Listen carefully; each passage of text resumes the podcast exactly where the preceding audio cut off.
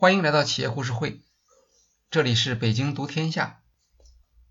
在前面几期音频中，我们介绍了 Flexport 如何用数字化技术变革货运行业，它向顾客提供的价值主张。本期主要讨论 Flexport 对货运代理行业进行整合的设想和市场机会。数字化平台与行业整合，高速增长加上高调的传播，让 Flexport 积累了一些敌意的评论。2019年，航运调查机构 Ocean Audit 发布报告，认为 Flexport 披露的承运集装箱数字是夸大的。Flexport 当然做了辩解，但这条信息还是传播开来。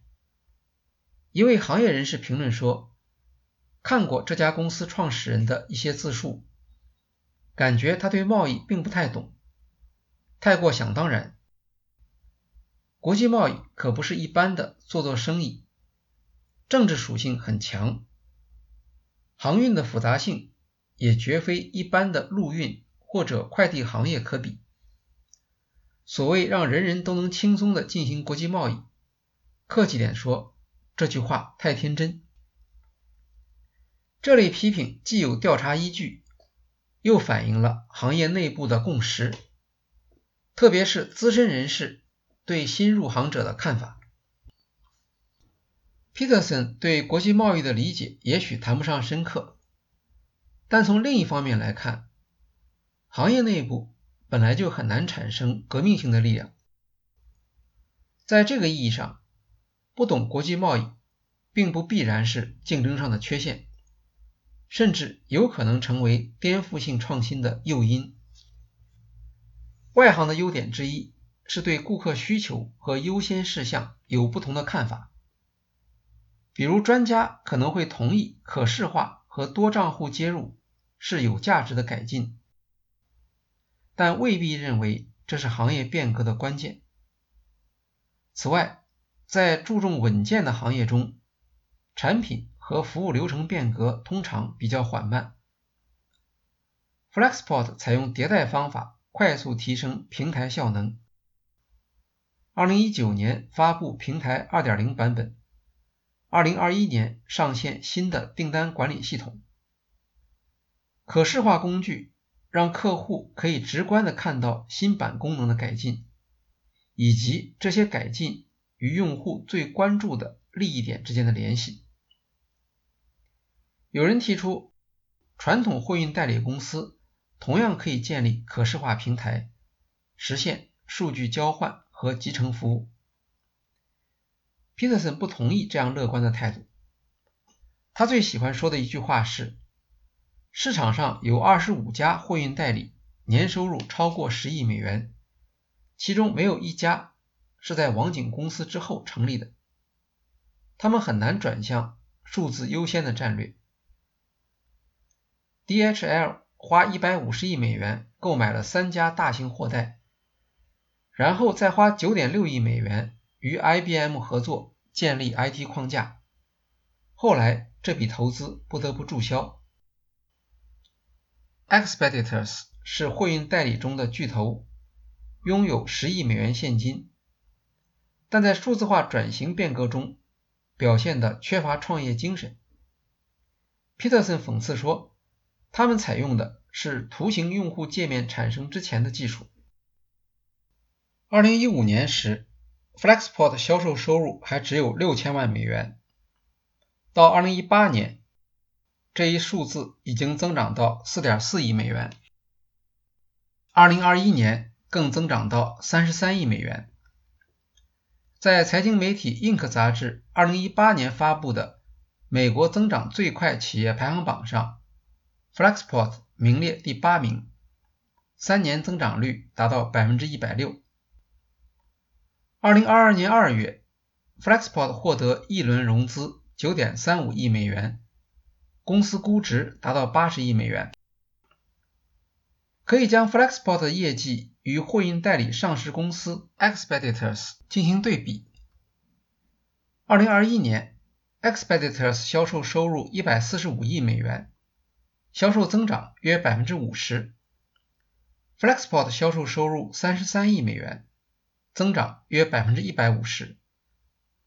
从销售金额对比来看估值， Flexport 的估值显著高于 Expeditors， 表示市场对它未来增长仍然持有信心。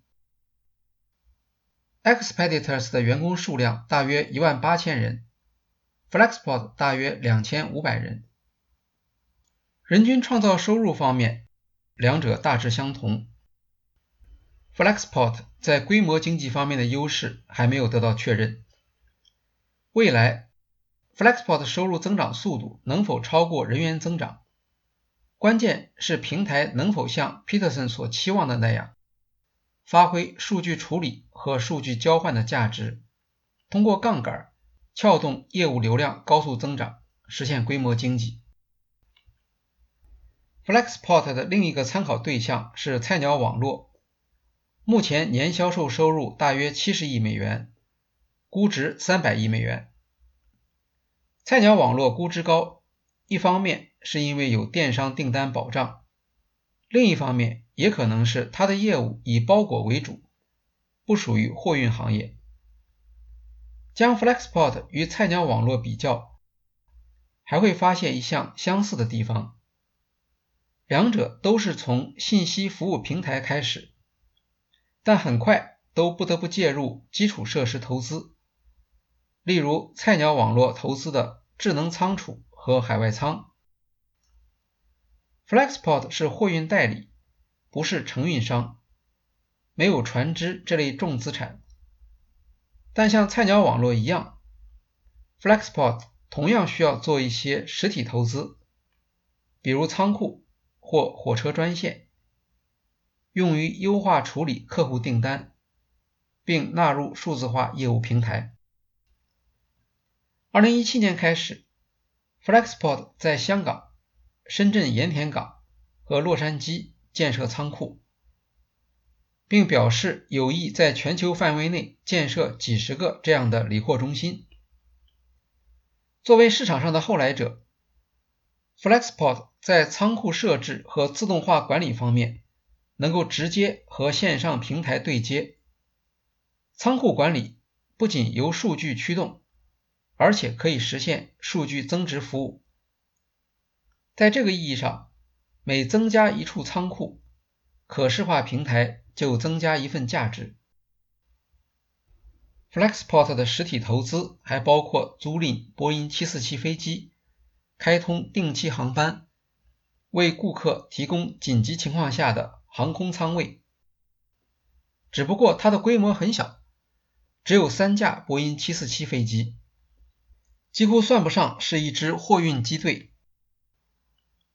对于擅长制造话题的 Petersen， 规模从来不是限制。2021年12月21日，媒体报道说，日本麦当劳薯条原料供应发生困难。东京的麦当劳连锁店停止出售大份薯条。日本麦当劳土豆供应来自加拿大，由于温哥华地区发生水灾，土豆无法及时运往日本。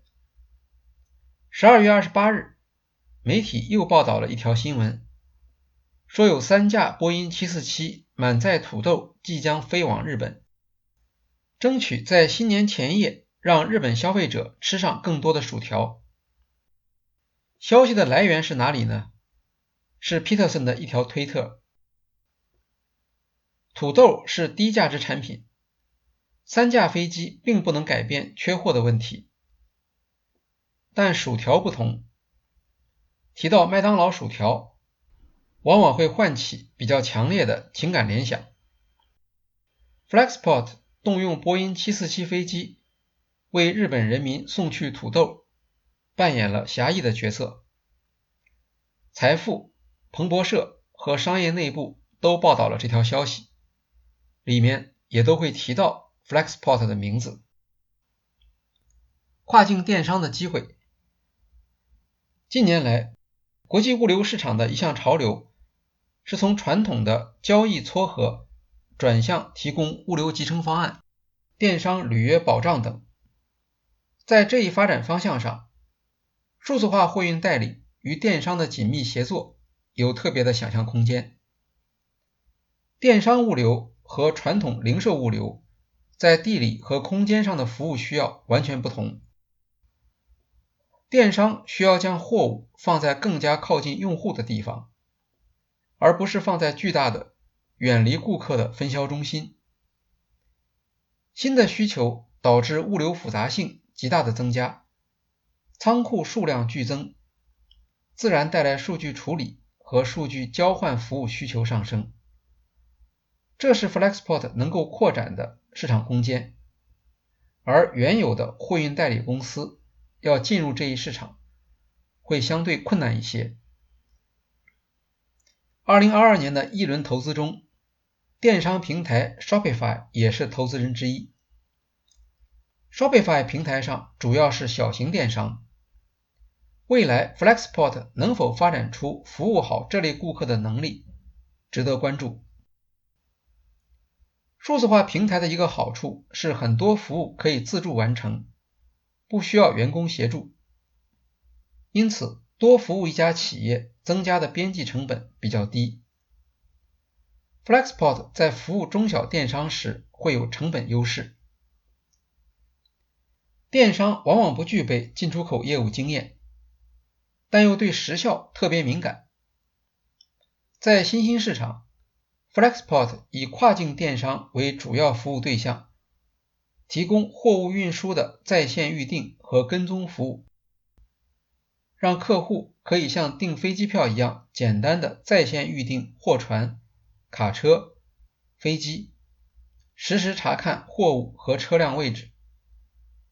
与传统进出口相比，电商企业更没有耐心，对终端客户的体验更敏感。他们希望员工上手速度快，人工消耗少。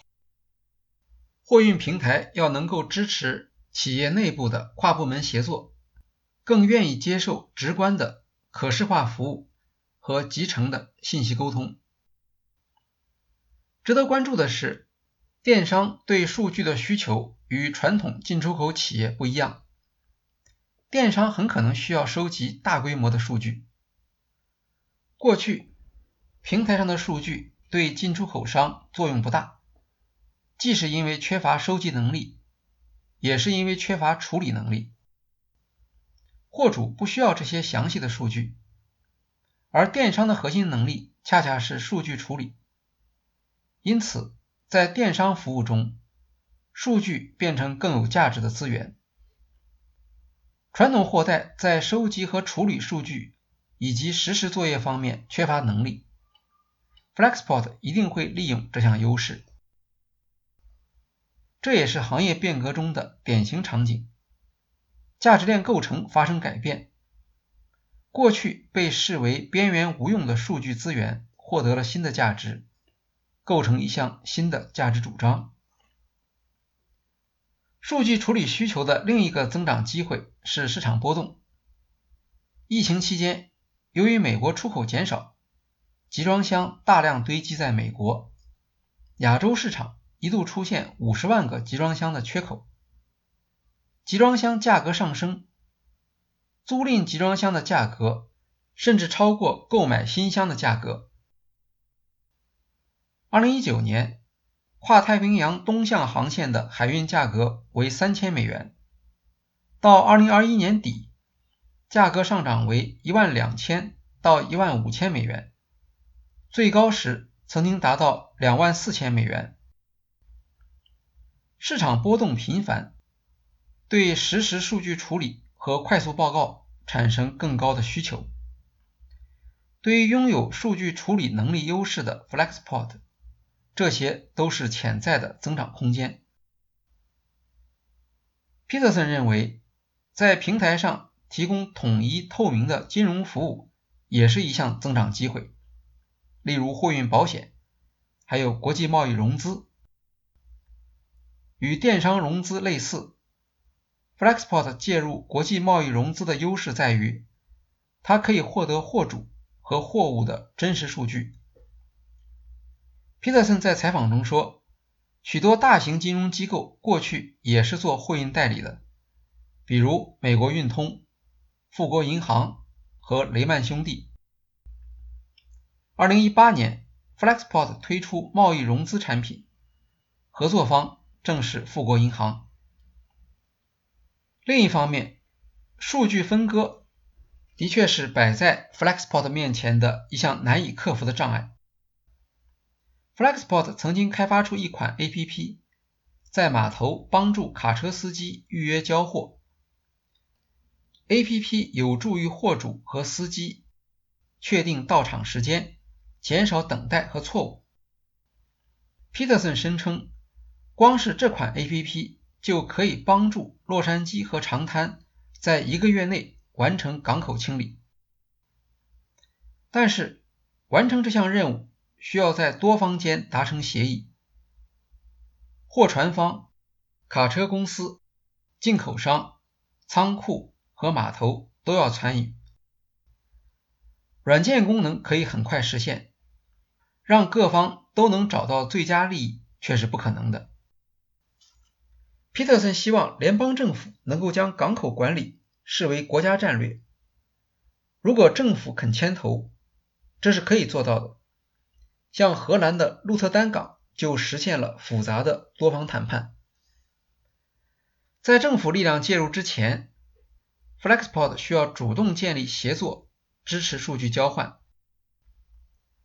2021年6月 Flexport 与卡车共享货运平台 Convoy 达成长期战略合作协议，提高国际货运到美国之后的运输效率。顾客可以在 Flex 平台上购买后续卡车运输服务，并跟踪货物的流向。Convoy 相当于卡车版的 Uber， 2019年估值 27.5 亿美元。另一项限制因素来自专业人员。货运是高度管制的行业，光是在美国就有43家政府机构涉及与 Flexport 业务相关的监管，因此 Flexport 的重要利益相关人除了顾客、供应商、员工、投资人和社区之外，还有一个是监管当局。强管制也意味着业务活动中需要大量专业人员，人才始终是一个瓶颈，成为 Flexport 增长的一项限制因素。在持续增长的前景中，亚马逊和菜鸟网络也可能成为 Flexport 的威胁。菜鸟网络目前还没有进入航运市场，但在跨境电商物流服务市场上居于领先地位。未来如果进入航运市场，并不会让人感到意外。亚马逊则是更加现实的挑战，它从2016年开始涉足航运市场。亚马逊采用垂直整合方法经营货运业务，可以全程控制货物和信息流动，它的经营效率高于第三方货运。2021年，亚马逊已经成为跨太平洋航线的第5大货运商。Flexport 本身也为亚马逊提供货运服务。2018年时，亚马逊是它的第6大客户。亚马逊增加货运业务对 Flexport 可能的影响包括减少来自亚马逊的业务量，以及损失其他电商的业务。Flexport 官方发言人否认亚马逊是竞争对手，因为亚马逊主要为自身平台电商服务，而 Flexport 则服务于独立电商。随着履约能力成为电商竞争的核心要素， Flexport 同样能够支持与亚马逊类似的以物流作为服务的价值主张。未来在跨境电商增长的背景下， Flexport 有机会跟随亚马逊从这一趋势中获得收益。和其他专业的电商履约公司建立战略联盟也是防范亚马逊压力的方法。市场上已经有许多专业的数字化电商履约服务商帮助中小电商解决货运问题，如 ShipBob 和 ShipHero 等。2021年假日季促销期间， Flexport 与 ShipBob 合作开展一项名为 Flexport 直运的服务。ShipBob 给出优先发货名单， Flexport 的解决方案包括提供预留集装箱、港口快速作业、使用高速货轮，到达美国港口后不拆箱，直接送往 ShipBob 转运中心预留的优先货位。 ShipBob 采用 Flexport 直运方案加速货运流程，可以做到15天时间从中国发货到达美国，赶上黑色星期五销售。随着 Flexport 连接更多本地货运代理、承运人、卡车服务和电商履约，新客户上线后往往会发现自己的供应商已经在 Flexport 平台上提供服务。